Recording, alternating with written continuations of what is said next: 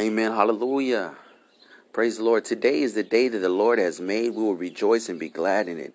Amen. Hallelujah. Today is the day that we are celebrating the resurrection of Christ.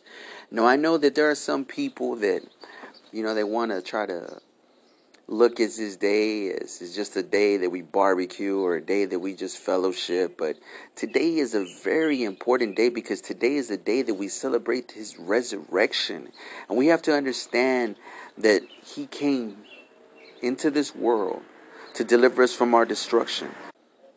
And through the shedding of his blood, through the shedding of his blood, that we have now the atonement of our sins, right? We, we have been forgiven, we have been redeemed, amen, by the blood of the Lamb.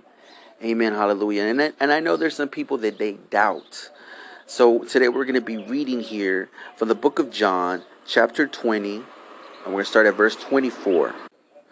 24 to 29. One of the disciples, Thomas, called the twin, was not with them when Jesus came. So the other disciples told him, We saw the Lord. Thomas said to them, If I do not see the scars of the nails in his hands, and put my finger where the nails were, and my hand in his side, I will not believe. A week later, the disciples were together indoors again, and Thomas was with them. The doors were locked, but Jesus came and stood among them and said, Peace be with you. Then he said to Thomas, Put your finger here and look at my hands. Then stretch out your hand and put it in my side.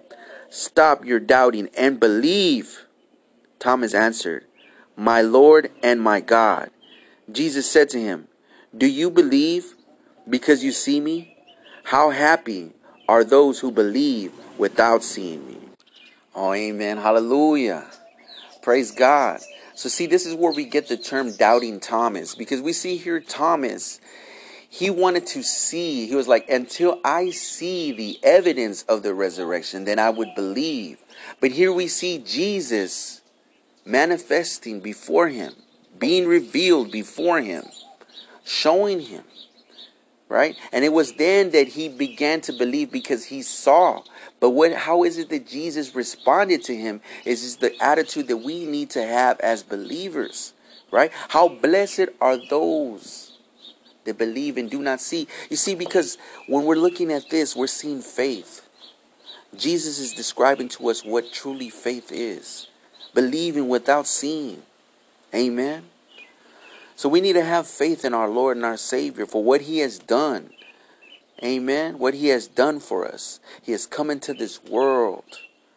He has translated us from darkness. He has taken us from death into this marvelous light, into eternal life, that we would not have to perish, but that we could share in the glory with Him in eternity. Amen. Now that we have become co heirs to Christ, Oh, amen. Hallelujah. Praise be to the Most High God.